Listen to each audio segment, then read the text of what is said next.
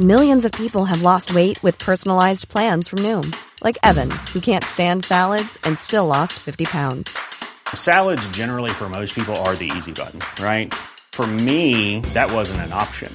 I never really was a salad guy. That's just not who I am. But Noom worked for me. Get your personalized plan today at Noom.com. Real Noom user compensated to provide their story. In four weeks, the typical Noom user can expect to lose one to two pounds per week. Individual results may vary.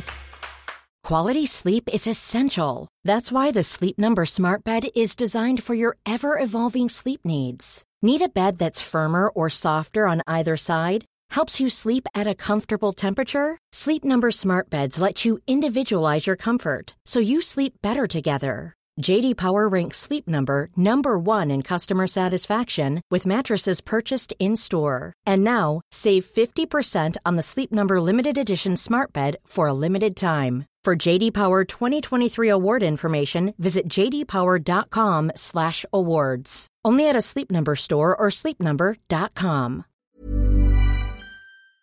Hallå! Simon Gärdenfors heter jag och snart börjar min podcast Arkivsamtal. Jag kommer till Norrköping och kör stand-up den 31 oktober. Sen kör jag fem gig i rad. Vi snackar Sundsvall, Växjö, Lund, Malmö och Stockholm. Alla mina gig hittar ni på gardenfors.blogspot.com. Passa på att boka biljetter i tid för de brukar ta slut. Ni får jättegärna stötta den här podden och min verksamhet som entertainer på patreon.com arkivsamtal. Eller så kan ni swisha en valfri summa till 0760 72 47 28. Uppskattar väldigt mycket ni som gillar och stöttar mina grejer och delar dem och sånt. Ni får också gärna följa mig på sociala medier som till exempel Instagram och Twitter. Det är både roligt och informativt. Men nu kommer Arkivsamtal. Som klipps av min redaktör Marcus Blomgren. Mycket nöje.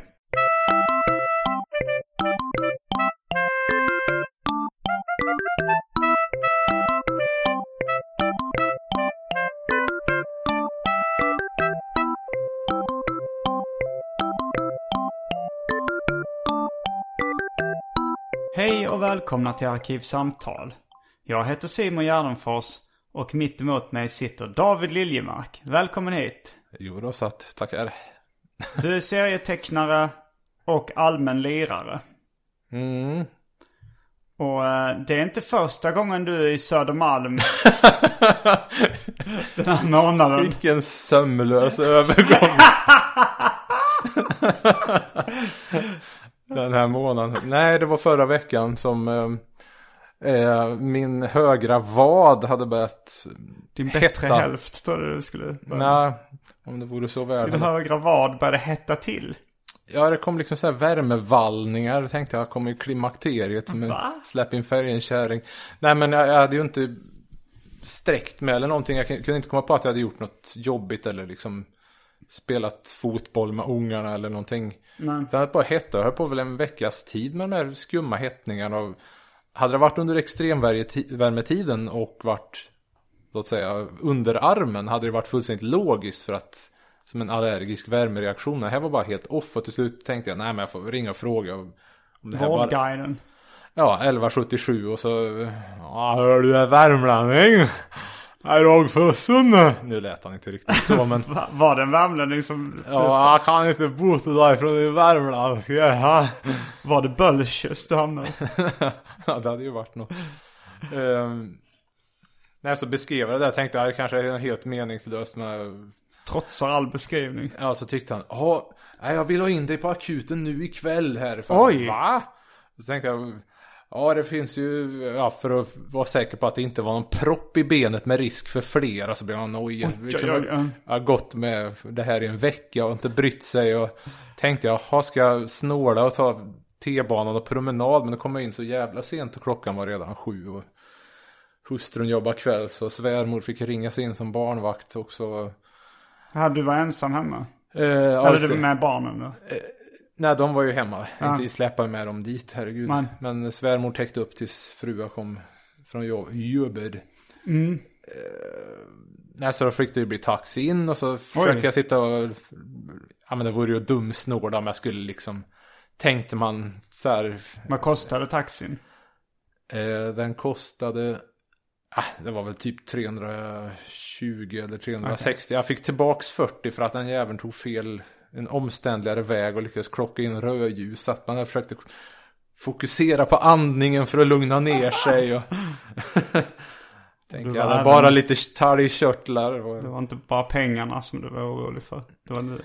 Ja, det andra var väl rent fysiskt att jag blev så nervös och jag visste att jag liksom behövde drita och vill man ju liksom inte. Drita betyder bajsa. Om Eh, ja, som det. inte kan värmländsk ja. slang eller dialekt. Ja, i alla fall. Jag kom in i tid och det var inte värre kö än att jag kom väl in, ja, cirka en timme sa de, vilket blev en timme 20 minuter. Men då hade jag ju med mig, jag hade bunkrat upp med Mats nya bok.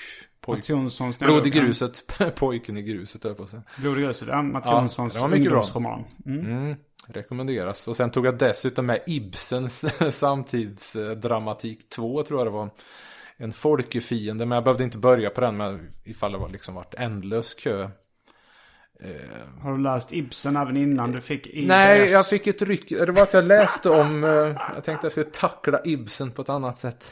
Eh, en folkefiende, att det var en visselblåsare för att det var lortigt vatten i badhuset så folk blev sjuka och så hindrar liksom maktfolk honom från att rapportera om det här för att det skulle kosta en massa pengar och så här, han blev nedtystad. Jag tänkte det här var ju oerhört Eh, aktuellt fortfarande fast han kom ut, vad var det, 1883.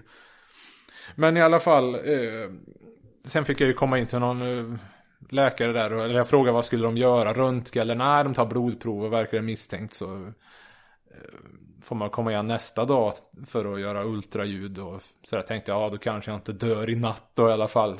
Så att jag tänkte ja, men jag har ju inte hunnit städa upp all skit jag lämnade efter mig och bla bla. Eh, du ska ha tack för den här tiden och så vidare till fru.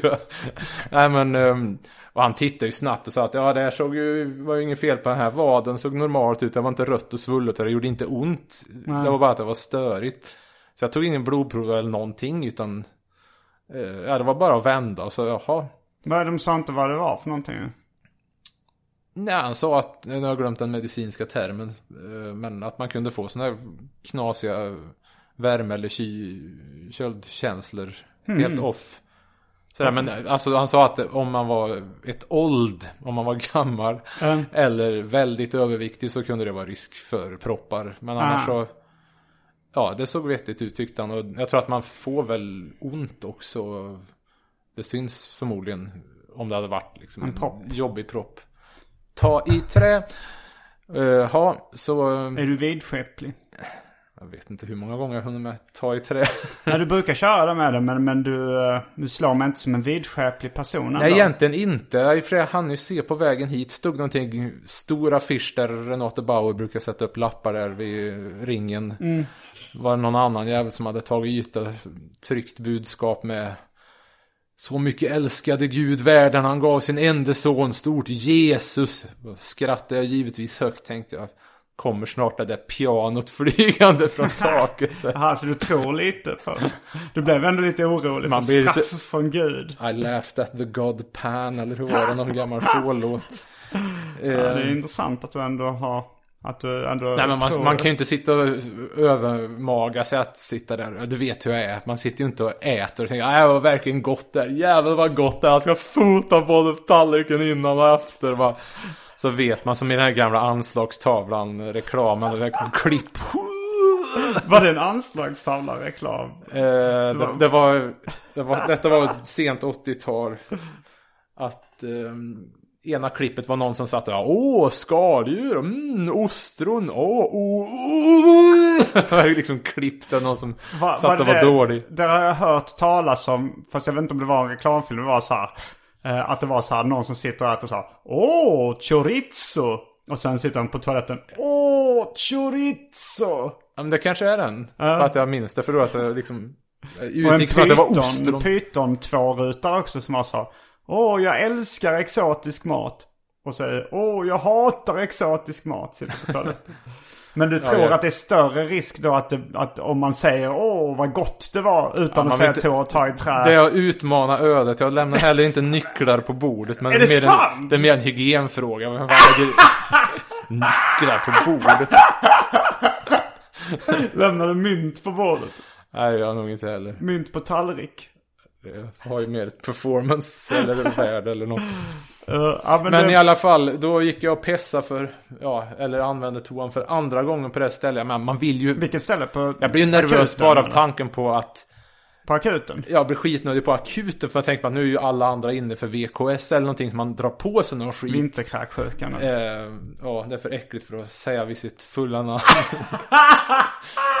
Men så kollar man liksom, ja här går man om man har misstänkt hjärnskakning. Det, det var Rosenlund hette det. Som en hyllning till serietecknaren Erik Rosenlund i svenska serier. Men Det var för att det. Ro- Rosenlunds närakut som är tydligen mitt emot SÖS. Ja okej, vid Rosenlundsgatan då gissar jag på. Det låter som en teori Mm. av rang. Eh, vad stod det? Misstänkt propp i benet, hjärnskakningar och sånt där. Tänkte att ja, men de som kommer hit kanske inte kommer för att de har VKS då ta i trä igen. Så jag vågar. Men andra gången jag gick och pissade och liksom var befriad från det här oket tänkte jag ja, i de här stunderna när allt ställs på sin spets då inser man vad som verkligen är viktigt här i livet. Imorgon är det jag som budar på Tradera för de här rötna acceptsamlingarna. Va? Är det sant? Eller ja, jag, alltså jag insåg ju det komiska, men jag tänkte ja, nu måste jag unna mig och så tröstköpa några sådana här dåliga samlingar. Ja, Midnight Highway och sådär. Men det var den första tanken när du sa, när du tänkte nu har, nu har jag överlevt. Ja, just det. Minns man vad som är viktigt i livet? Köpa gammal usel metal-vinyl. Men eh, ja, ja, det var en liten eh, avstickare. Det var ljudkollen där ja. Ja, det var... Nej, men blev det, mer jag än så. tänkte, Det, ja, det är mer än ett uttest. Ja, litet introsnack innan vi ska... väck. Vi, vi ska... eh, Idag så ska vi prata om uh, serieskaparen Chris Ware. The greatest artist that ever lived. eh, som du tycker är the greatest artist that ever lived. Jag är- vet inte, eller jag tycker nog att det är hans klassiska ord som du imiterar bättre om Robert, Om Robert Crumb. Crumb. Chris Ware sa det om Robert Crumb. The greatest artist that ever lived. Herregud, ja, han är Det börjar mer och mer bli... I wish daddy couldn't lie. Ja, det är sant. Så Eh, bra en... Men de här grejerna, det märks ju att han naturligtvis är inspirerad oerhört och vi vet ju hur, Av Robert Crumb. ja, att Crumb drämde upp en massa viktiga dörrar och så vidare. Men jag kom fram till liknelsen att Mm. Crumb är Chuck Berry och Chris Ware är Beatles. Om nu allmänheten som Ja, lyssnar på distad elgitarr kan få ut några mynt Jag om tycker hur... då att eh, Chuck Berry är bättre mer än true. Beatles. Mm. Även om jag inte lyssnar så mycket på någon av dem. Men ja, jag eh, har sett Chucken en gång i alla fall. var det inte han, Chuck Berry, som, eh, som så här filmade, alltså la in på- kameror på, toaletter och, och smygfilmade tjejer som pissar eller vad det var? Om inte mer. eh, jo, jag förstår att du tycker han är bättre. du var ett stort fan av Chuck Berry tills du kom på att fick reda på vad han hade gjort. Jag hade ingen aning om att han hade spelat distat elgitarr i alla dessa år. Mm, men eh, jag tänker innan vi eh, sätter tänderna fullkomligt i Chris Wares eh, kropp av arbete. så ska vi kasta oss in på det omåttligt populära inslaget Välj drycken.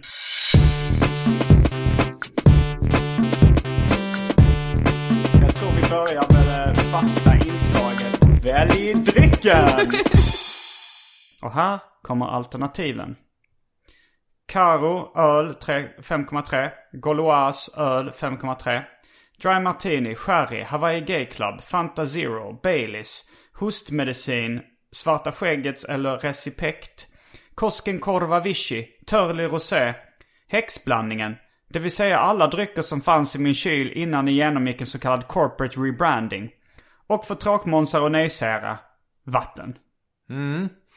Fan, för mig slut av Dennis Wilsons liv, alltså Beach Boys uh, trummisen. Mm. Att han gick runt med liksom en sån här dunk med apelsinjuice, ja Mm. med vodka i förmodar jag. Eller ja, det var ju inte bara juice, men eh, som sagt det var att juicen under dagen och det var väl hett där i Kalifornien så blev ju den härsken liksom. Mm. Va? Jo, som det härsken under dagen. Ja, Går det så snabbt? Men gick han runt i den hettan med liksom sprit och juice och liksom att det blev ett äckligt. Men det, ja.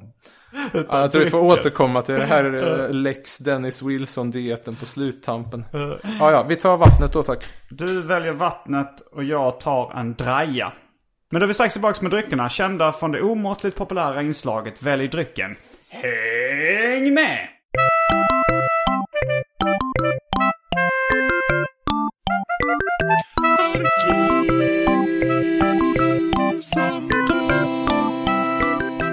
Då är vi tillbaks med dryckerna kända från det omåttligt populära inslaget Välj drycken. Jag har en draja och du tog en mugg i vatten. En Du, dagmugg. Jag hade ett, ett glas med en ko på. Eh, Jag så som, var du. Som eh, du vi- ville inte ha. Nej men det var, jag vet inte vad. Du sa att det var mjölkglaset Nej men och... först, först sa jag inte det. Eller var det, var det då du började tveka när jag sa att det var, att det var för det var ju en kossa på det. Jag tänkte att det var liksom ett mjölkglas. Jaså, jaha. Och då tyckte du det var äckligt att det kan Nej, ha nej, jag varit tyck, mjölk tyckte inte det var så äckligt. Jag är mer van att ha en dagmugg med vatten. Du vill ha en mugg med vatten? Vi körde så idag. Uh, jag tycker mugg är mer associerat med varm dryck. Jag tycker det känns konstigt att dricka kall dryck i mugg. Jag minns... eh, Du, det här är en sån crossover så Saktell hade varit avundsjuk. vem är Saktell? Var inte han i Clawfinger? Som alltid gjorde den här minen. Och nu syns ju inte på alla foton. En min som du ibland Man, gör. man drar ner mungiporna. Ja, inte bara drar ner dem utan sådana utåt bort från ansiktet och spärrar upp ögonen. Så såg han väl ut ungefär. Och det var en association för att de Clawfinger gjorde crossover-musik eller? Mm, var det inte det de var kända för? Vad är crossover? ja, de blandar väl, var det inte hiphop och Ja, eh, hiphop och... någon eh, sorts... de skulle var föreställa gäng, hårdrocken? eh, ett gäng eh, vita svenskar. De fick som gjorde låten med- Nigger. De fick en hit med n-ordet skulle jag säga. Men... eh, ja, vad var det mer jag hade tänkt på? Jo, eh, jo, det var att dricka kalla drycker ur, eh, ur mugg eller koppar. Det tycker jag, har jag alltid tyckt var konstigt. Jag, när, som barn så tecknade jag serier med en kille som heter Henrik Ekström. Och, han, och han gjorde alltid annonser, eller vet så här, inför nästa nummer. Så i svenska Marvel-serier och sånt så stod det ofta så här. Snöra på dig eh, dojorna och stick iväg till kiosken den 16 oktober för då kommer nya Blaskan av Spindelmannen. Sådana grejer stod lite fräsigt liksom.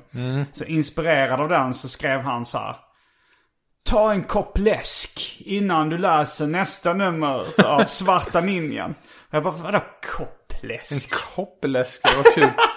Annars vet man ju, och de som har läst Matbordet, att just den här Matbordet är en serie som David Liljemark har tecknat. ja, eh, vanliga kaffekoppar som är för små som man ska gå och hämta på torr. Ja. Det, vad är det för bjäfs? Då vill man ju ha en mugg. Man vill ha sin vanliga stor- och påtorr. Stor kaffe. Rakt av liksom. Med, med, Ja, med men det är väl liksom old school att dricka kaffe och riktigt små koppar. Ja, nej, jag spiller så- bara tid liksom. Eller om man har stark kaffe, så arabiskt eller espresso. Eller espresso som det så skämtsamt kallas. Apropå nästa nummerannons, jag tänkte på han Ekström, inte de... eh, Henrik Ekström. Ja, jag tänkte på Ekström med nyponsoppan och sånt Ja, där. ja, inte de Ekström. som har den där slogan med den där lilla gubben. Som man gärna vill ha en parafras på. Förakt för njutning sedan 1848 eller vad det är. Ja, njutning. Ja, det står väl något sånt njutning sen. Ja, jag är ju fortfarande lite störig. Jag hade ju den här skissade nästa nummerannonsen till Megapyton som aldrig blev av. Där det stod Jag har att Blev göra. den aldrig av? Nej, nej.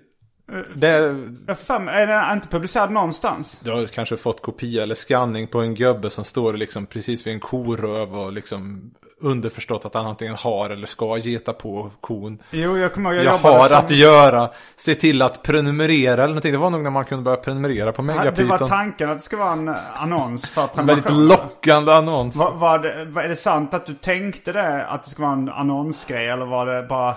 För att jag kommer ihåg, jag jobbade ju då med Megapyton på den tiden som redaktör. Och så, skulle fick, och vara så en- skickade du in den och jag förstod inte alls skämtet. Nej, det, var en inget skämt mer än att det var någon som hade mycket att göra och därför så skulle han väl prenumerera på tidningen så han fick den i lådan. Behövde han inte tänka på liksom passa När han kom ut i Och Pressbyrån. det, och det han hade att göra det var att knulla en ko. Ja, han kanske hade fler. Ja, Han kanske hade ja. ett starkt libido. Och det var, du bara skickade en bild på någon som stod vid en koröv och så stod det jag har att göra. Klassiker, det måste ju ske någon gång. Okej. Mm, ska vi prata om kingen? Ska vi Ja, prata om hur vi Chris kom in på Ware. kingen? Ja, du kan, du kan ju börja hur du... För jag kom in på King Chris Ware genom dig. Det var du som Jaha. visade för mig. Oj, jag, Jag hjälpte inte- dig in. Du hjälpte mig in. Men eh, hur eh, upptäckte du eh, Chris Ware? Utan att skända en viss gammal, numera stendöd seriebutik i Lund. Så, nej, det var på Kulart, Comics and Art. Så, um, Jag tror jag köpte nummer två först, den här stora. Och, Nummer två av då Acme Novelty Library som är då den serietidning som Chris Ware har eh, gjort sig känd för att ge ut. Det, han börjar väl liksom teckna serier kanske i, i skoltidningar och sånt där. Men sen så, hans genombrott, liksom, i, om man nu kan kalla det genombrott i serievärlden var ju med då sin egen tidning Acme Novelty Library. Och Ja, du köpte nummer kan- två då eller? Eh, tvåan och ettan eh, gick liksom slag i slag så jag, ehm, han kanske hade fått ut fler men för mig Vad att, betyder slag i slag? Ja, det var väl ungefär samtidigt. Han gav ut Men, tvåan och ettan nej, att samtidigt. jag såg dem på Kulart för Aha, att... du eh, såg dem på seriebutiken. Och detta var väl, ja... 95 kanske? Mm. Eller kan det ha 1995, varit tidigare eller... Men de här tvåan, det är ju den med Queen Bee the Mouse. Den grep inte riktigt tag så mycket som ettan av... Med de här Jimmy Corrigan-grejerna. För där är ju några av de fräsigaste överhuvudtaget. Jag menar, tvåan var snygg och liksom, det var ju tvunget att köpas. Men det var ettan som var mer wow-grejen och sen i höjd med femman var det så började jag ju skriva någon fånig uppsats på... Just det, du skrev en uppsats om Den- den, Chris Ware på Lunds universitet. Den var ju D, var det C eller D? Jag tror faktiskt den var D. För det skulle Vad var det för frågeställning eller vad var det du skrev? Jag kommer inte ihåg, alltså hela grejen var ju med mitt pluggande var att ha något sätt för att um, slippa ta ett vanligt jobb och allmän bild och så tyckte jag att hellre att jag skriver om någonting som intresserar mig. Att Mm. Det fanns ju liksom små kurser om vad som helst och liksom jord och allt. Men det här var då massbild och konstbild eller vad var det? för Nej, något? det var konst- under litvet. Litteraturvetenskap, okej. då skrev om Chris Ware. Och innan var det om Daniel Ahlgren och sen var det något papp, eller vad heter det, paper på massbild och konstbild om Mike Diana. Jag kommer ihåg att jag skrev det där inpasset om att man får inte glömma bort vilken stor humorist Diana är. vad ska det annars vara? Ja, jo, jag menar det, men liksom i de där sammanhanget. Men uppsatsen i sig var ju, det är bara formalia. Det enda, man, jag lärde mig en bra grej av de där grejerna överhuvudtaget. Hur man normalt sätter upp en källförteckning. Mm, du Men- det Men jag, när, när jag gjorde Båthusboken såg jag till att inte göra den på det viset. För det var ju liksom naturligtvis utan läsvärde, utan bara formalia. Utan där gjorde jag ju kronologiskt så att det blev lite mer berätta en historia. Men i alla fall, eh, nej men de- den, den scenen enskilda som eh, jag tyckte var fränast och den är väl bortvald så den är inte med i Jimmy Corrigan-albumet. Uh, Det är den det här- släpptes sen en samlingsvolym då med alla serier eh, om figuren Jimmy Corrigan. Inte alla men ett, ett selektivt urval av serierna som förstår- hette då The Jimmy Corrigan, The Greatest Kid on Earth. Som blev liksom en hyllad serieroman sen som kom. Men han släppte ju de Sa serierna du i... The Greatest? Var det The Smartest? The Smartest Kid, sa jag fel? Jag är rädd för att jag... The Jimmy Corrigan, The Smartest Kid on Earth hette boken då. av Mm, jag- Chris Ware som... eh, det, är, det är ju ett portalverk inom seriekonsten. Jo, eller hela hans liksom... Eller hans verk. Jo, Hans kropp av arbete. jo, eh, jag tänkte på... Men, men den serien som då bara finns med i Acme Novelty Library nummer ett. Är det, är det den här, du, det var den som grep tag i dig? Eh, ja, jag tänkte komma till det. Det var att jag förstått, jag läste om den här Dan Rayburns bok om Chris Ware. Att han gjorde nog så rätt mycket med att han gjorde grejer för den här New City-tidningen. Det var I någon- Chicago. Ja, det var någon liksom... eh, Gratis blaska kom Ja. varje vecka. Men det var rätt mycket där som han sen inte... Han liksom testade grejer och det han inte var nöjd med sket han väl det gör det andra. Mhm. Tog han med igen då i tidningen. Och sen det han tyckte, ja, hörde till storyn tog han med i albumet sen då. Ja. Så det verkar ju finnas väldigt mycket spill där. Oj, ja. Det skulle vara spännande att se Jo. the outtakes. Men jo, men han är väl för självkritisk. För han är ju Mm. intill förbannelse självkritisk. Jo, verkligen. Men eh, jo, den, eller det är några så här. Jag jag tar den scenen som jag själv tyckte var häftigast. Och det var den här, just för att serien var så jävla depressiv. Och det är att till slut får Jimmy Corrigan nog, eller, ja men han är ju rätt tyst. Och, han säger ju inte så jävla mycket, men han Nej. skjuter sig i pannan. Och liksom blodfläck på väggen och sen så bara, jaha, jag trodde det skulle hjälpa eller vad han säger och tar sig det. Så liksom nästa dag så kommer han till jobbet igen med ett plåster där och där är någon liksom dryg översittare till kollega så Åh, skar du dig när du rakar dig? Liksom att det finns ingen utväg för Jimmy Corrigan utan han kan inte ens ta liv av oss utan han är bara fast i det här. Um, Ja, Jag tyckte jag var starka jo, det, saker. det, det är ju starkt, men man förstår ändå för att Jimmy Corrigan-serien är ju ganska realistisk. jo, det hade ju inte passat i boken. Nej, för det, det här Men, var eh, liksom, det var ju liksom en en- drömsekvens eller någonting. Eller något liknande. Ja, mycket sådana här what if-grejer. Men den nyckelstoryn är väl den där, är det tre sidor som går ut på att någon som har klätt ut sig till Superman Mm. eh, på något jippo liksom hänger med hans morsa hem och för ett one night stand och eh, ja, sen schappar nästa dag och så sitter han där och har fått låna hans mask eller någonting och liksom hela den här grejen frånvarande farsa stuket och blanda ihop med den här superhjälte grejen. Det, Ja, det- det, det, är väl som en uh, ja, Ja, kärna till hela grejen. Alltså Jimmy Corrigan, eh, den boken då, den handlar mycket om att han har en frånvarande pappa. Vilket då Chris Wares pappa var också, väldigt Ja, just det. frånvarande. och eh, det är väl det han skildrar i den här eh, The Smartest Kid on Earth-boken ganska mycket. Jag minns ett citat som väl var att sammanlagt den tid han hade umgåtts med sin riktiga fassa var väl Chris ungefär Ware. den tid det tog för att läsa Jimmy Corrigan-boken från början till slut. Mhm. Ja, han hade bara träffat honom eh, någon gång i vuxen ålder va? Ja, ett fåtal eller, ja jag minns faktiskt inte riktigt. Och vi, vi har träff, båda två träffat Chris Ware. Har du träffat honom mer än en gång? Ja det har du Mm. Två. Två gånger. Men du har väl träffat fler för du reser ju på mässor så mycket. Jag reser lite på, ja, jag besöker Nej, serien du var, väl var inte du hemma hos han? Nej, jag har aldrig varit hemma hos Chris Ware. Men Fredrik Fredrik var- Jonsson har varit hemma hos honom. Han ska vara värst jämt. Men, eh, men jag har träffat honom bara alltså, som hastigast. Det var ett år som du och jag, an, man fick ans, det var han kom till Oslo. Nej, Nej, till, Bergen, Bergen Comics. Raptus var det Ja, det? Just det, så heter den. Det var en seriemässa då i Bergen. Slutet av 2002 var det. Okej. Då och- var det ju och han och Daniel Klaus, chefen och chefen. Och då var det ju bara att här bokas det flyg, pang, pang bums. Eh, Men man var tvungen också att ansöka då om att få eh, vara med i någon slags workshop med de två. Ja, just ja. Så både du och jag ansökte och blev antagna. Och det var, Jo, de ville väl kanske inte ha för mycket folk. Så det var typ bara 15 pers eller någonting. Var, det var du och jag och, och ett gäng norrmän. Ja, det var väl den norska eliten, eh, antar jag. Eh, Det borde väl, jag minns inte direkt eftersom jag med, man hade ju ögonen på chefen och chefen men det fanns ju fler chefer i rummet om Kvärnerland och Fiske var med. eh, jag, minns, jag minns mest eh, du, jag och uh, För du borde ju varit där, Hartberg. Eh, och Daniel Klaus. Ja men då fick man ändå liksom Men det var ju en frågor. grej, fast det såg jag som tur var inte, att vad heter han, Ronny Haugeland eller vad heter han? Ron... Det vet jag inte vem det är. Han som gjorde Downs Duck. Ja, det är en uh, norsk serietecknare. Det var ju någon som var så jävla bakis. För jag tror han missade. Det var en sista workshop som jag inte var med på. Och han var, han var så jävla bakis. Han hade tydligen spytt rätt över bordet. Jag Va? menar, liksom förnedra sig inför de liksom Han gjorde bort sig inför sin kvinna. Ja, det var ju steget värre. Herregud. Han, liksom. men var inte vi där alla dagarna då på...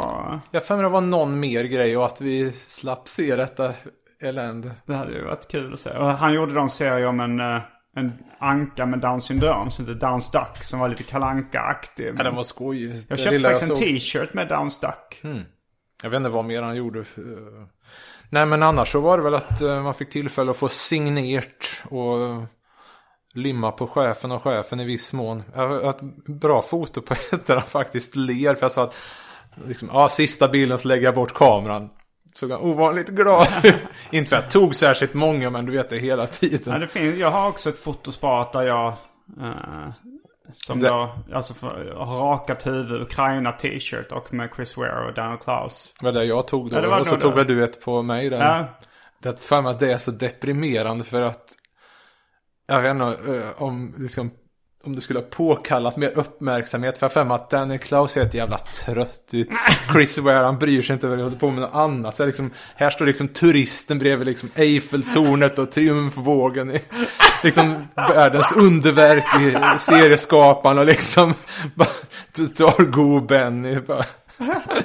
Ja det är verkligen såhär Dan Pussy, Rusty Brown nivå på nördfaktorn. det är då... Men jag kommer ihåg, eh, eller grejen är att Chris Ware är nästan så här, övermänskligt bra. Ja, han Så är att man- väldigt grym. Alltså så här, um, väldigt, uh, alltså extremt grafiskt uh, skicklig. Alltså det, det, det är ju häpnadsväckande. Jag, jag, alltså för mig var det så här att när du visade de grejerna i början. Då upplevde jag det så starkt att jag inte kunde ta in det. Eller så här, nej men jag liksom bara, alltså tyckte det var för komplic- för avancerat så här. Jag var tvungen att liksom värmas upp till det lite. För att det var, det, det, det är väldigt plottrigt hans teckningar. Och väldigt tekniskt avancerat. Eller plottrigt kan man väl... Ja, mycket av det är det, det är väl att han har sidlayouter ibland som är extremt detaljerade med små Ja. saker. Men det är ju väldigt rent allting Jo, jo det är eftersom man väldigt vill ha... rent. Alltså det, det är nog den serietecknaren eh, som har eh, inspirerat mig mest rent eh, grafiskt. Alltså så om man tänker Död kompis, min bok är väldigt, det. väldigt Chris Ware-inspirerad. Ja, det här med att göra pastischer på... Han, han kör ju mycket på 1800-tals grejer. Så kataloger och noter och allt så här gammalt snyggt. Medan du har ju liksom dina... Dina fetischer med, Ja, med manga och... och... Det är viss överlapp, men han är ju mer... Jo, jo han, han är ju inspirerad av så här 40-tals eh, japanska serietecknare som till exempel Tagawa. Som jag då också sökt upp i Japan och har en, en, eh, en kollektion av i min bokhylla Mm. av hans, eh, hans böcker. Eh, och det är ju också extremt snyggt grafiskt. Men Chris Ware är ju...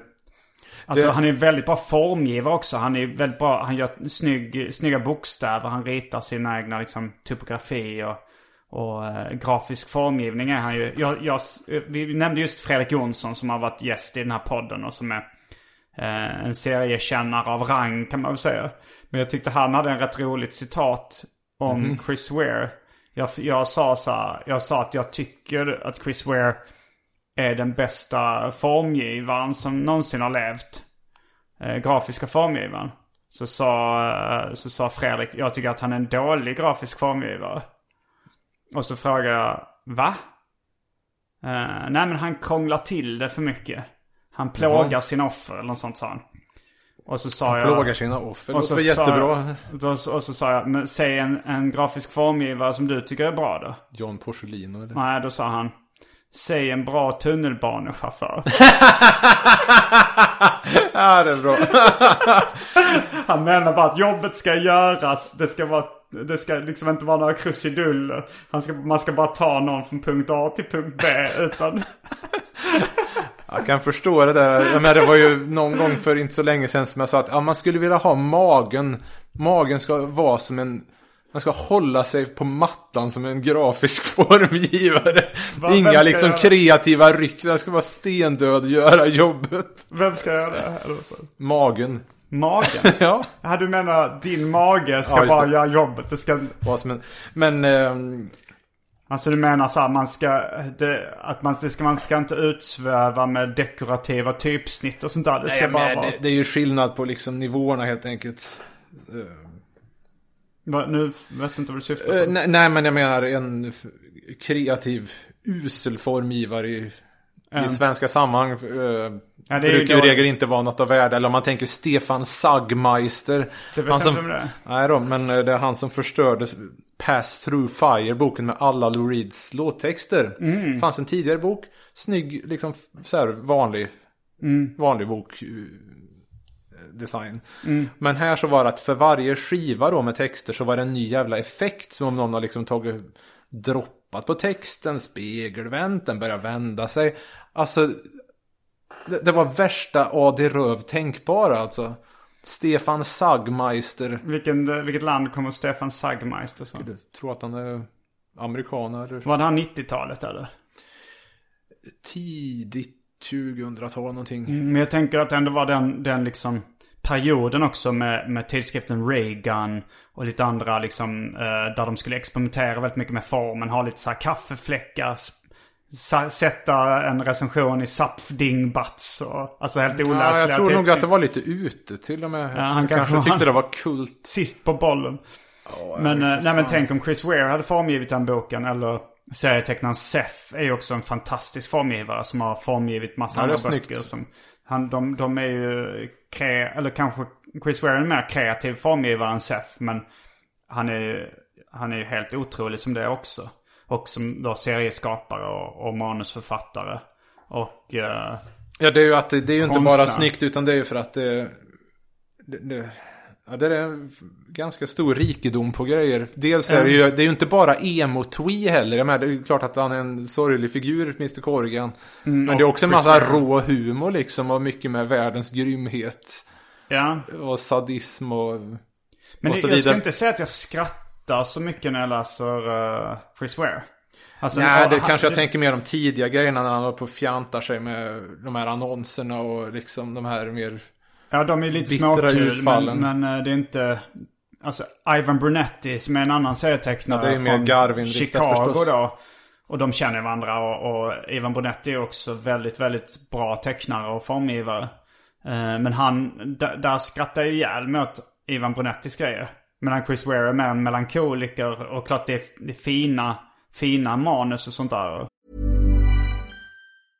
This is Paige, the co-host of Giggly Squad, and I want to tell you about a company that I've been loving, Olive and June. Olive and June gives you everything that you need for a salon quality manicure in one box. And if you break it down, it really comes out to $2 a manicure, which is absolutely insane. It's also so easy to get salon worthy nails at home with Olive and June. The difference between how your nails used to look when you did them yourself and now with the Manny system is a complete game changer. The best thing about Olive and June too is it's a quick dry, dries in about one minute, lasts for five days, and full coverage in up to one to two coats. Visit oliveandjune.com slash perfectmanny20 for 20% off your first system. That's oliveandjune.com slash perfectmanny20 for 20% off your first system. Ever catch yourself eating the same flavorless dinner three days in a row? Dreaming of something better? Well, HelloFresh is your guilt-free dream come true, baby. It's me, Kiki Palmer. Let's wake up those taste buds with hot, juicy pecan-crusted chicken or garlic butter shrimp scampi. Mm. Hello Fresh. Stop dreaming of all the delicious possibilities and dig in at HelloFresh.com. Let's get this dinner party started. Quality sleep is essential. That's why the Sleep Number Smart Bed is designed for your ever evolving sleep needs. Need a bed that's firmer or softer on either side? Helps you sleep at a comfortable temperature? Sleep Number Smart Beds let you individualize your comfort so you sleep better together. JD Power ranks Sleep Number number 1 in customer satisfaction with mattresses purchased in-store. And now, save 50% on the Sleep Number limited edition Smart Bed for a limited time. For JD Power 2023 award information, visit jdpower.com/awards. Only at a Sleep Number store or sleepnumber.com. Att grejen är att det är mycket det här med empatin med en den ena och en den andra. Och sen är det just ibland är det total brist på empati och det är det som gör det så Att bra. tecknaren har total brist på Nej, empati det vet jag inte. Han, skildrar ju det han vill skildra. Tänker liksom. du på Lint till exempel? Alltså det, det är då sista Ja, numret, bra- eller senaste numret av uh, Acme Novelty Library. eh, Som är en story om... För ju, han har ju just kommit med en ny bok, kanske vi ska nämna. Som heter då Rusty Brown. Ja, som är en samling av de senaste 20 årens serier, eller vad det När kom, när kom Jimmy Corrigan? Oj, jag har inte årtalen i huvudet här. Men ehm, jag har inte hunnit igenom den nya här. För nu inser jag att jag sitter och läser om en gammal uh, Acme. Men man vill ju läsa den liksom i Mm. svit. Men ehm, jag skulle nog gissa på att eh, Jimmy Corrigan-boken kom runt millennieskiftet. Och det är snart uh, 2020. Ja, den måste ju ha varit eftersom jag fick den eh, signert 2002 så. Och då var det ju mycket också det här, det var ju respektingivande det här. Jag tror den kan ha kommit 01. Mm, Och då är det ju nästan 20 års arbete med den nästa bok. Ja, i och för sig. Fast... Eller Han gör ju 18 så mycket olika. Ja, ja, han gör ju annat. Men, men det, han har ju inte gett ut någon liksom riktig serieroman sen eh, Jimmy Corrigan, The Greatest Kid on Earth. Om man nu inte kan räkna liksom vissa Lint till exempel som är en är del av det här. Det, det skulle man ju liksom kunna se som en... För den är ju utgiven med hårda pärmar och det är en, en historia som man skulle kunna tolka som början, mitt och slut. Eh, men, men den är ju säkert en del av sen samlingen då. eh, Rusty Browns mens senaste bok. Som kom i dagarna. Du, lyck, jag, du lyckades få hem den snabbare än jag även om vi... Jag, jag Ehm, var ja, att beställa på nätet Man fick jag. beställa om den där från Adlibris hade gjort någon fellistning först. Ja, det var för jävligt. Men i alla fall. Eh, eh, vad tänkte jag på? Jo, empatibristen snackade de om. Att det var olika... Lint var då en serie han gjorde om ett regelrätt svin, skulle vi kunna säga. Och sonen var i sin tur liksom överkänslig. Jag minns Sonen- att den var väldigt bra skildrad. Det var en son där som var liksom inte normalkänslig utan överkänslig. Jag Ja, det, han det var... Han skildrade två olika personer då. En överkänslig person och ett regelrätt svin. Så var det va? Eller? Ehm, ja, jag minns inte Mm. riktigt eh, alla detaljer. Nu var det ett tag sedan den kom som sagt. Mm. Ja, hur länge sedan var det senaste numret av Ackman Novelty Library kom? Skulle nästan behövt ha en checklist här intill. Ja, men ungefär. Men, men det kommer ju liksom hela tiden nya grejer. gör ändå. små han gjorde ju. Building Stories, den här Just boxen. Mm. Som var inspirerad av Marcel Duchamp. Ja, Jag läste att det här som med... olika Nej, objekt. nej, det här med att ha liksom ett litet kit med miniatyrer och såna Ja, grejer. det är som liksom en låda som man tänker om man köper ett spel eller något sånt, ett brädspel. Så får Ja, man liksom det. en låda med massa olika grejer. Men det är massa olika böcker och häften i det här. Eller häften bara va, i den här lådan. Det är ingen hårdpärmsgrej i själva lådan väl? Det var en massa. Det var en massa, alltså kanske Men det var väl 15, 20... huvudpersonen, det var väl de här som bodde i det huset. Var det inte rätt mycket om hon, tjejen med benprotes? Jo, det är en återkommande karaktär i den Building Stories då är en, en kvinna med amputerat ben. Jag tänkte en grej som var... Vad tänkte du på henne? Nej, bara apropå building stories.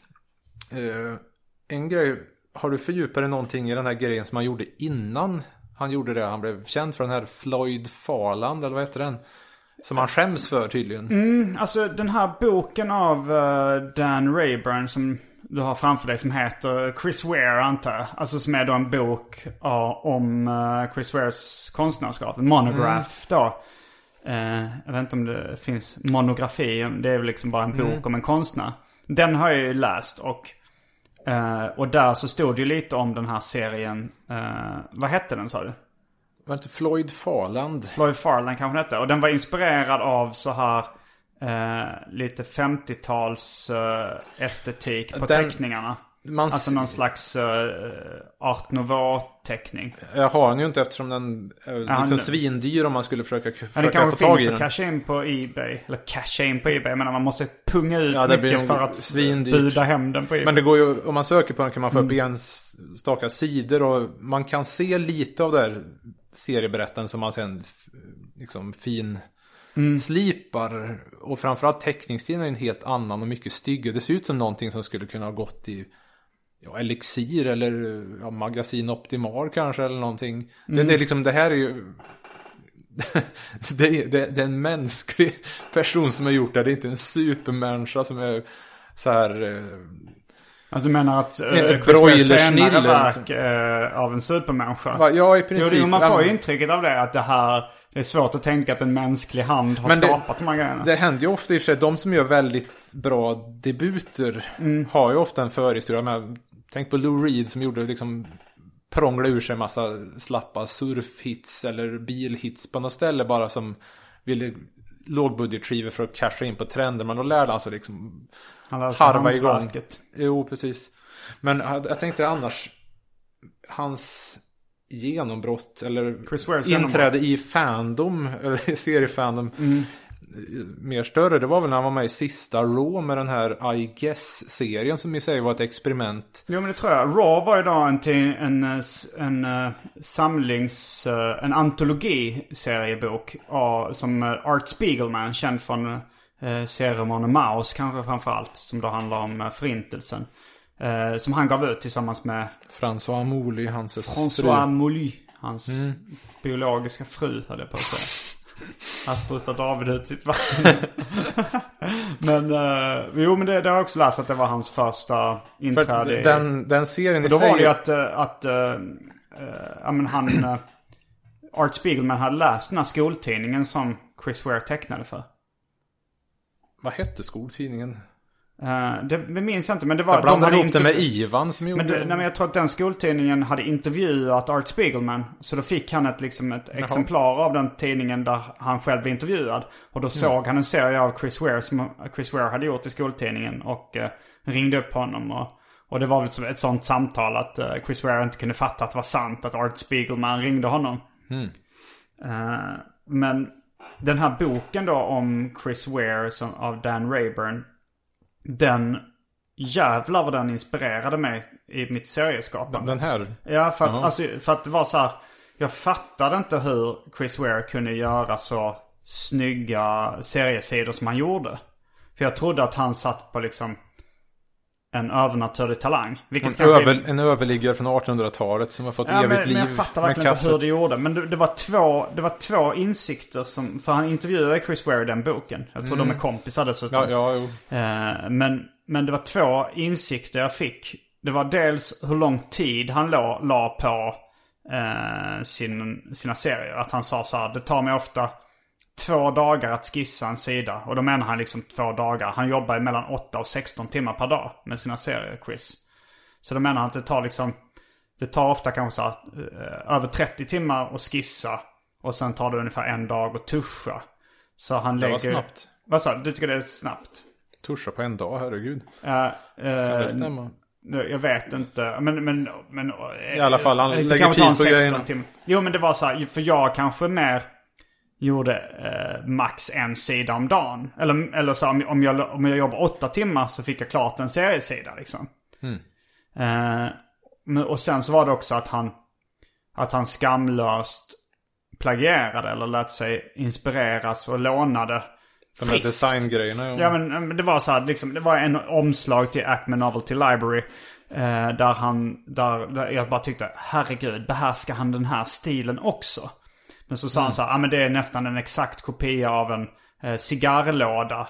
Den finns med i boken eh, eh, the, the Art of the Cigar Box. Som ni kanske har sett. Den, den har jag inte sett den boken men Men, men, men, och sen så berättar han så, ja den här grejen tog jag från en Snövit omslag till någon Disney. Åh gud, det här är så pinsamt Ja att just erkänna. Mm, trean av Vakna där, bakgrundsmönstret. Jag Ja. läste det precis. Men, men, men då inser jag så, okej eh, om han, min idol, kan sno så skamlöst från grejer han tycker är snygga. Då borde jag också kunna göra det. Och jag ska testa hur snyggt det blir ifall jag liksom anstränger mig och lägger ner lika mycket tid. Mm. Så det, det var då jag började. kompis. Ja, det var då jag började med Död kompis. Och, och det, det blev ju det blev inte lika snyggt som Chris Ware eller lika avancerat. Eller det, blev, det blev en annan stil. Men, men det blev ju liksom ett hopp uppåt i min serieskapande som, liksom, som tecknare i alla fall. Att, och jag lyckades aldrig lägga lika mycket tid på det. För jag hade kanske inte riktigt samma tålamod och samma glöd det. som Chris Ware har. Men, men det var ändå så här, jag började ändå förstå hur man tar sig åt det hållet. Men jag ty- tycker att det har märkts på flera andra också att Seth och Dan Klaus, att i och med Mm, hans hyperdesign, Brunetti, eh, ja jo. Att även om det är ju ingen som kommer upp i hans nivå, men Nej. de har ju uppat sitt game. Jo, jo, han, var, han höjde normen så att säga. Jag tänkte på den där, kan, den där I Guess-serien, jag vet inte om du brydde dig så mycket om den. Men det är ju som att bildmässigt är Vilken en... serie är det nu, I guess? Är det, är det hans debut i Raw då? Ja, just det. Eh, bildmässigt är det som en klassisk Stålmannen-historia. Men texten som löper i eh, textplattor, ljudeffekter, allting är fristående. Men eh, ibland så stämmer det ihop. Och det handlar ju om de här Nu läser jag inte om den på länge här men ibland så funkar grejerna ihop ändå så det är väldigt skojigt Men experiment handlar, i sig. vad handlar Men texten om? Ja, jag har ju inte läst om den nyligen så jag kan inte komma med något Jag tror vettigt. jag Men, läste eh, faktiskt. Jo, men jo, vad fan var det? Men det är väl någonting det här med eh, ja, Jimmy Corrigan-grejen med en frånvarande farsa och växa upp med morsan och morföräldrar eller vad det nu var. Mm. Men Det, det är något åt det hållet i alla fall för att jag får inte läsa om det på så länge. Men grejen är att i Raw så är, tänker man coolt experiment. Mm. Men han drar ju ut hela grejen sen i boken med vad, alltså serien har ju fått my, mycket mer resonans efter vad man har läst, ja det som har kommit sen dess. Först är det liksom fränt experiment, snyggt och sådär. Men den är återtryckt i, är den med i Queen Bee the Mouse den tror Ja, men det är? Och jag tror att en annan grej i Queen Bee the Mouse som inspirerar mig det var väl, Det är en fristående bok då från Chris Ware som heter Queen Bee the Mouse. ehm, I och för sig den kan man också se som en, en serieroman då som kom efter kom efter Jimmy Corrigan, The Smartest Kid on Earth. det var ju det här med hans, eh, han var väl fäst vid sina morföräldrar har jag förstått. Han växte upp rätt mycket med sin farmor i Omaha. Eller var det far... Eller ja, just... Farmor? mor- Eller vad- mormor. Grandma, liksom. Ja, det borde vara på mammans sida. Ja, Man tänker på att farsan inte var så jävla närvarande. Ja, ja, förmodligen var det väl då. Men vad... Ja, Men i alla fall. Eh, Den här serien gick i blab först. Det var mycket de här beskärningarna av rutorna. Att man ser inte ansikten och sådär. vilket du har blivit rätt inspirerad av också. Eh, Ja, jo, framförallt till serien Matbordet. Nu var ju den framförallt inspirerad av liksom dialog hemma vid det autentiska matbordet. Men det här och inte se. Jag tror faktiskt inte ens jag tänkte på den förrän efteråt att den måste ha spöke i bakhuvudet för att det här konceptuella tänkandet, liksom matbord ovanifrån, man ser bara händerna. Mm. Men samtidigt så jag vet att jag hade ju läst den serien i Blab innan. Som väl handlar Vilken om... serie i Blab? Eh, jag tror inte den hade någon titel. Det- är liksom om den här mormorn och man märker också att hon blir mer och mer senil liksom i dialogen. Var ligger förresten Omaha där han växte upp? Eh, Vilket, eh, är det... Vilket lands... Eller vilken, eh, vilken stat i USA? Oj, jag är jättedålig på geografi. Mm. Men, ehm, ja, nej. Mycket bra serie. ja, men det, det är ju också det där känslomässiga. Men det är den är inte- återtryckt i någon eh, av Chris Wares böcker. Ja, den var med i Queen Bee the Mouse. Okej, även den här serien med, eh, där med superhjälten. Eller det är samma Jag undrar serie vi inte bägge två, jag tror att bägge två faktiskt är med. För det var väl liksom lite grejer som låg och spretade. Men det är också det här att det är inte bara ett snyggt e- experiment utan det är ju det här liksom relationen till eh, mormorn där. eh, Lätt att relatera till. Jo men han växte upp som du sa. Han hade, verkar inte ha så mycket kompisar i sin egen ålder. Chris Ware då. Han växte upp med sin mormor var det förmodligen då. Och, eh, och, de, och han kollade extremt mycket bara på tv och tecknade och gjorde. Och lekte för sig själv kan man väl säga. Mm, En grej som är det här eh, Ruben Östlund i den här, vad heter den, de... De är ofrivilliga. Just det. Han kanske inte har läst Chris Ware någonting, men det är lite samma grej med det här att beskära bort det här lustiga utsnittet där man... Skär han bort ansiktena där? Ja, väldigt mycket. Vid ett tillfälle i någon Jimmy Corrigan så är det Det är att inte man bara... omöjligt att Man bara... bara... har läst Chris Ware heller. Ja, men för, för det tänkte jag själv på att det påminde om det. Sen Mm. Ruben Östlund är väl inte så förtjust i, i allmänhet. Jag tänker på den här segervrålgesten, du vet när han hade vunnit något nyligen. Nej, Jag kan vara missat. Jag har nog aldrig sett något så okult som det där. Ja, ah, fy fan alltså. Oh, vad strängt. Ja, det finns väl annat att störa sig på också för den delen. Men äh, den där filmen tyckte jag var bra. Jag tycker Ruben Östlund har gjort eh, många bra filmer. Ehm, Förutom, alltså den här The Square fick jag inte så jättemycket ut av. var det bankrånet? Nej, The Square, den här som har utspelat sig i konstvärlden. Ja, så den, nej, den tror jag sket i för jag Mm. stod inte ut. Med segergesten. var det. Driva med konstfandom. jo men i Jimmy Corrigan någonstans är det, är det väl till och med att det skojas om det där för beskärningen att till slut när man bara ser patten på den kvinnliga grannen på flygplanet. Mm. Sitter och glor på mina pattar eller?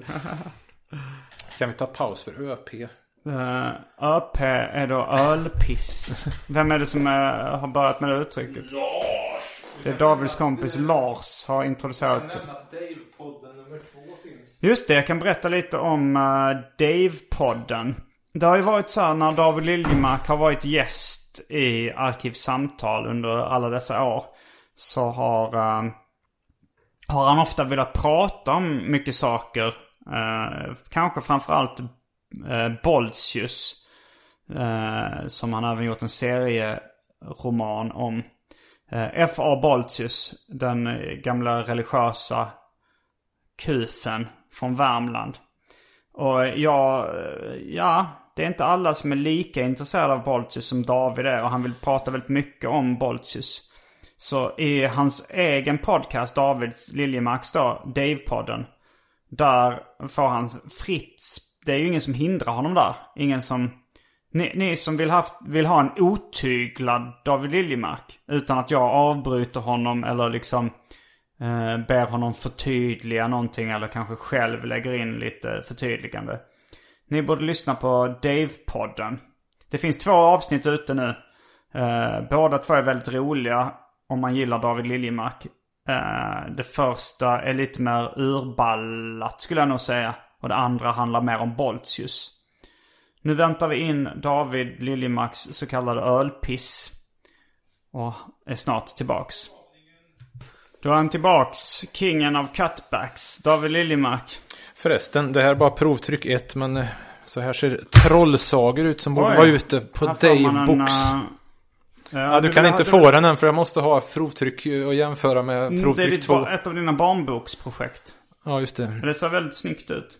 Det är återtryck av några som kom för fyra år sedan. Fast är en samling.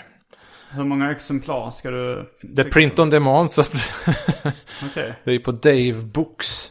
Det är ditt eget förlag. Och Dave då, för er som vill lyssna på Dave-podden och, och söka på Dave Books. Det stavas D-A-Y-W. Ja, det skulle vara lite fräsigare än Dave för jag tyckte det såg för Men träligt visste, ut. ja, du visste att Dave, att Dave på engelska stavas Dave. Ja, ja, det var ju det jag ville undvika. Det skulle ju vara lite... Men vill du att det skulle tas Dave? Nej, det så mycket hade jag inte fattat av engelska. Nej. Jag hade fattat så mycket av liksom fräsigheter och sånt. Eh, att jag ville ha annan stavning. Men...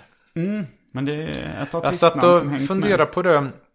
Eh, om man skulle komma liksom med något mer exklusivt material så hade jag ju faktiskt eh, två, eller nu ska vi se. Vi har pratat om vårt första möte med Kingen. Ja, det har vi. Det Men- andra mötet, vilket var det?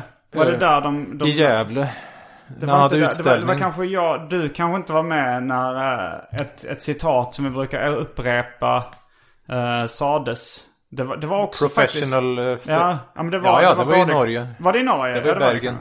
Ja, men då var det, det Chris Ware och Daniel Klaus som, de, de hade ju också, de pratade inför allmänheten. De, vi hade ju dels den här liksom slutna sällskapet på 15 pers där du och jag var med. Och sen hade de liksom en där de pratade inför eh, en, ett helt auditorium. Alltså så här, typ 500 pers eller vad det var. Jag för mig vi bara pra- fråga en grej Eller- i förbifarten liksom när de stod där. De, vi skulle bara fråga om någonting med penna eller någonting dretsimpelt. Var det det? Jag för mig. Men jag för mig för att jag för mig när de att, de, att det här var när de pratade inför liksom eh, aulan. eh, Och de sa så här. Att de började introducera med att ja, ja så här, hur är det kul att vara här? Så här, kanske han som då höll licenssamtalet sa något i stil med. Ja, hur är läget? Och då så Chris Ware var så här. Well, uh, uh we're not uh, like professional speak in front of people guys. We're professional stay at home guys. Var det så han sa? Jo men det var det när vi frågade om Penn och vi sa att oh, we have a sort of embarrassing question. What's the best porn? det var inte det, vad här var det det du tänkte på? Nej, jag blandar ihop dem där. Ja, men jag kommer ihåg också när du, du ställde frågan om han gillade misspass.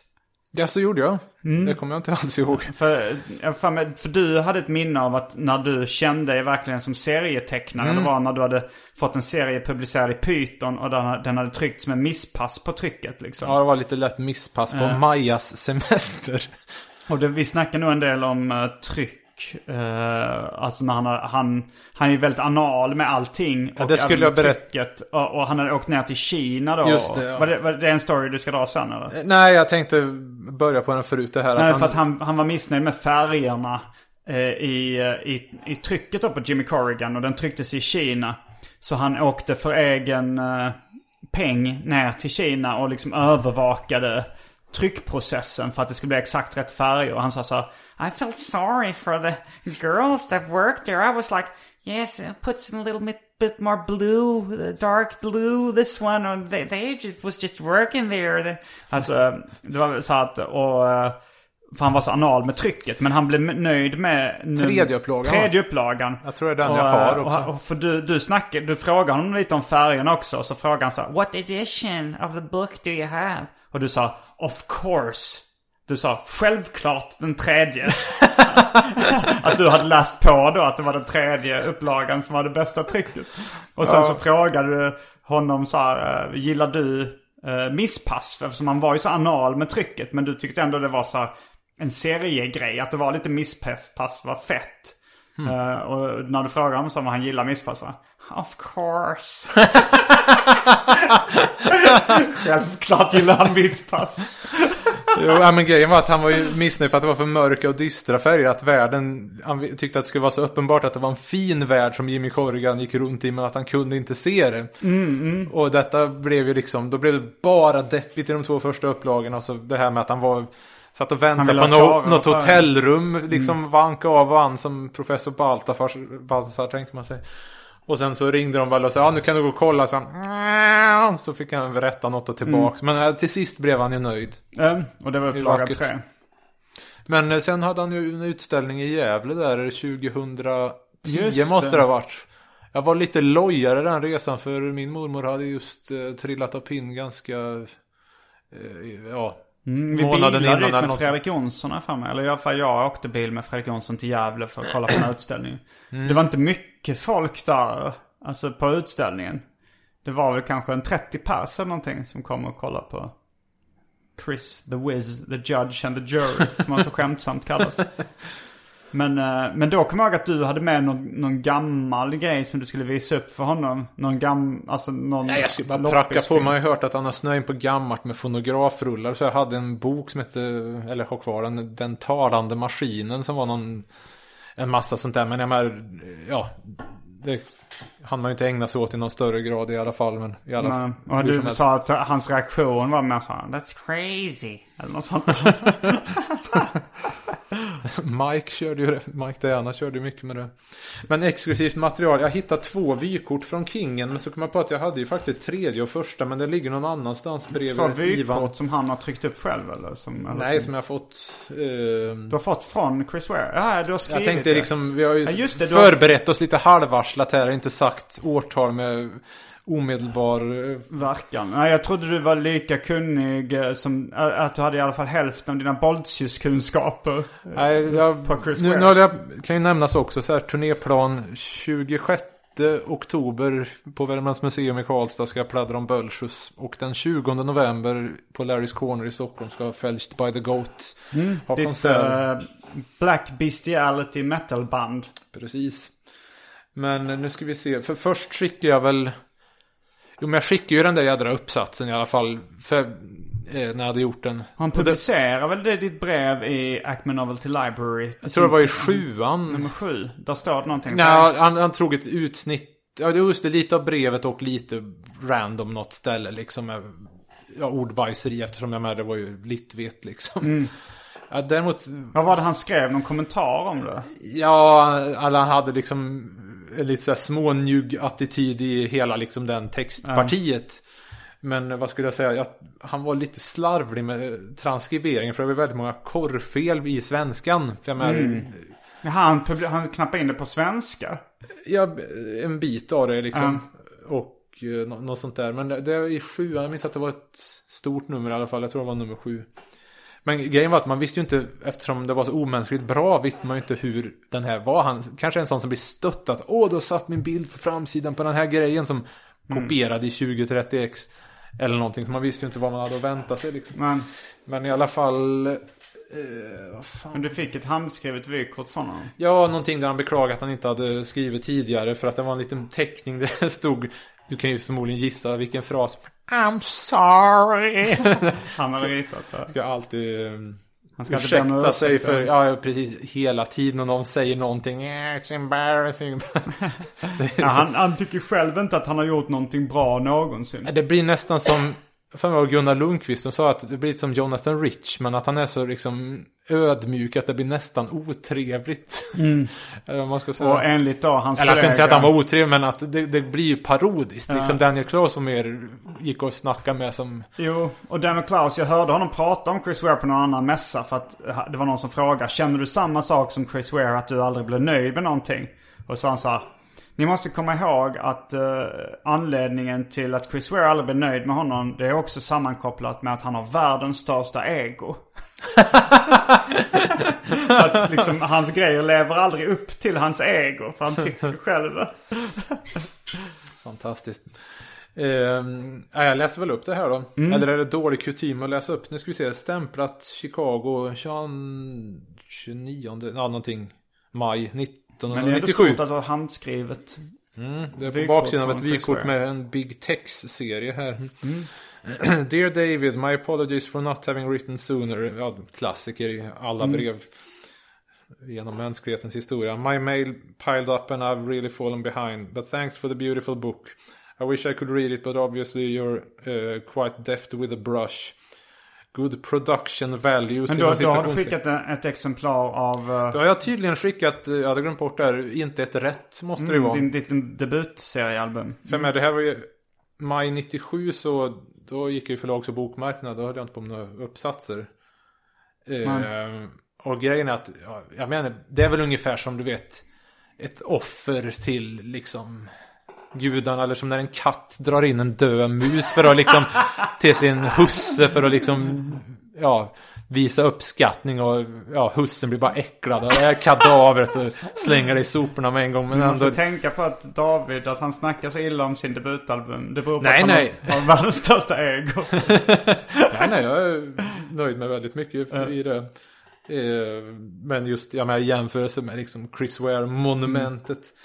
Good citat, production values, slut citat, what people always tell me. Anyway, if you're still interested, in original art, generally my pages average about 400 dollars. Kanske har gått upp sen dess då. Ja. Sannolikt. But I've got stuff in pieces that are cheaper. I'm afraid the pages you're interested in are gone. But I've got others. Let me know if you're interested. Det hade jag inte råd med. Och förmodligen frågar vi efter den här tre sidors som vi var inne på när morsan drar hem den här. Ja, du vill ha den när han Super. skjuter sig själv i pannan eller? Nej. Men, Eller det kanske jag frågade om också i och för sig. Men det var väl de där. För jag tror att Art Spiegelman la labbarna på den tre sidors grejen förstås. Um, anyway, I hope things are going well uh, with you. And thanks again for the lengthy analysis of my stuff. Very best wishes and regards. Keep in touch. Best Chris.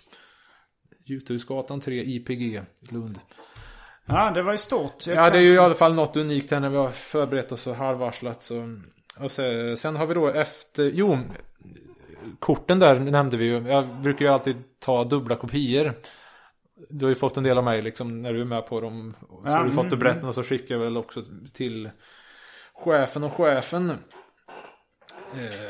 nu ska vi se. Och detta Ja, du skickade korten till både Chris Ware och Daniel Klaus då? kan jag ha gjort eller ja, kanske. Ja, det gjorde jag väl förmodligen. Mr Fanboy. nu ska vi se, stämplat eh, 10 december 2002.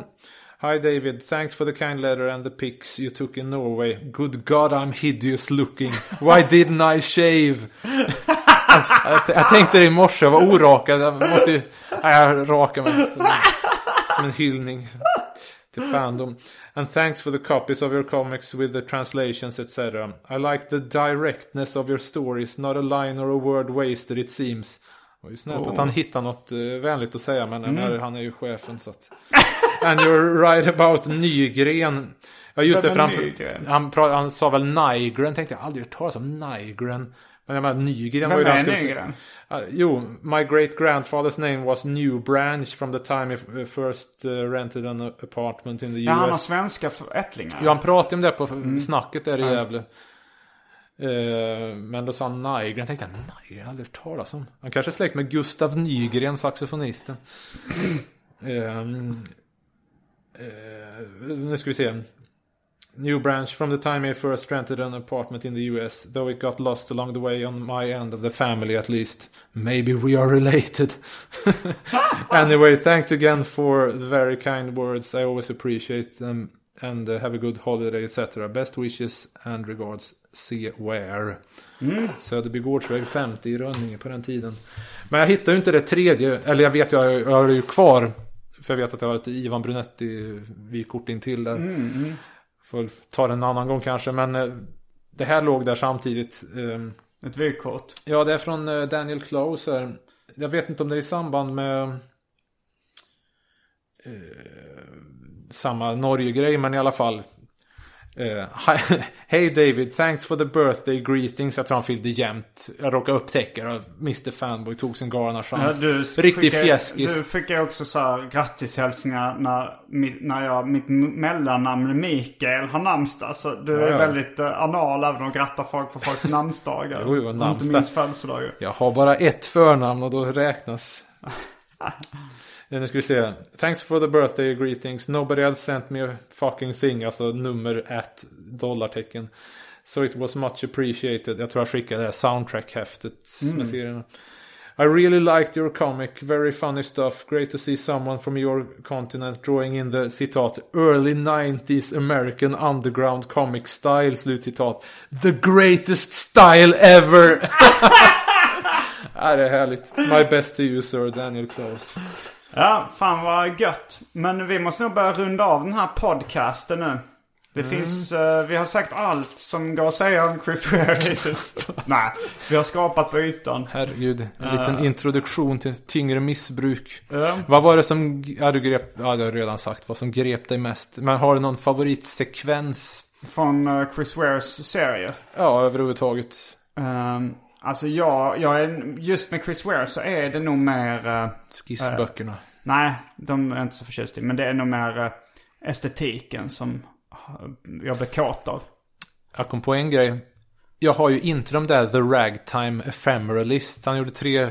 Han gjorde Om, eh, ragtime, om ragtime. Det vill man ju också ha. Ja, man vill ju på ett sätt ha det som Chris Ware samlar. Men jag tycker det skulle vara att gama åt sig från ragtime-fan. De som borde få ha det här i fred. Att de som är riktigt true ragtime-fans borde få ha det här. Men han är ju en true ragtime-fan. Jo, men jag menar att jag ska köpa in ex av det Jaha, här. Ja, du menar att... Det är väl en ekonomisk fråga. Men att, I'm not worthy. ja, precis. Um, I'm not ragtime worthy. Ja, med de orden så avslutar vi veckans avsnitt av Arkivsamtal. Jag heter Simon Simme Gärdenfors. Jag heter David Liljemark. David Dave Liljemark. Mikael Gärdenfors. Uh, fullbordat samtal. Ever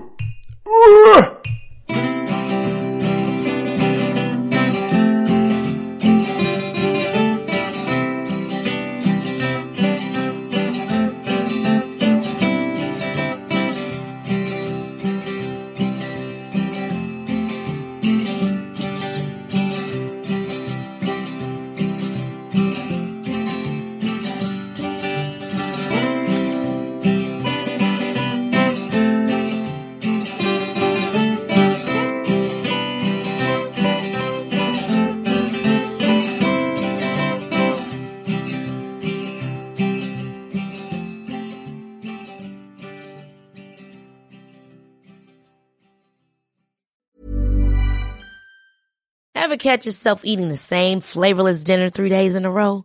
Dreaming of something better? Well, HelloFresh is your guilt-free dream come true, baby. It's me, Kiki Palmer. Let's wake up those taste buds with hot, juicy pecan-crusted chicken or garlic butter shrimp scampi. Mm. Hello Fresh. Stop dreaming of all the delicious possibilities and dig in at HelloFresh.com. Let's get this dinner party started.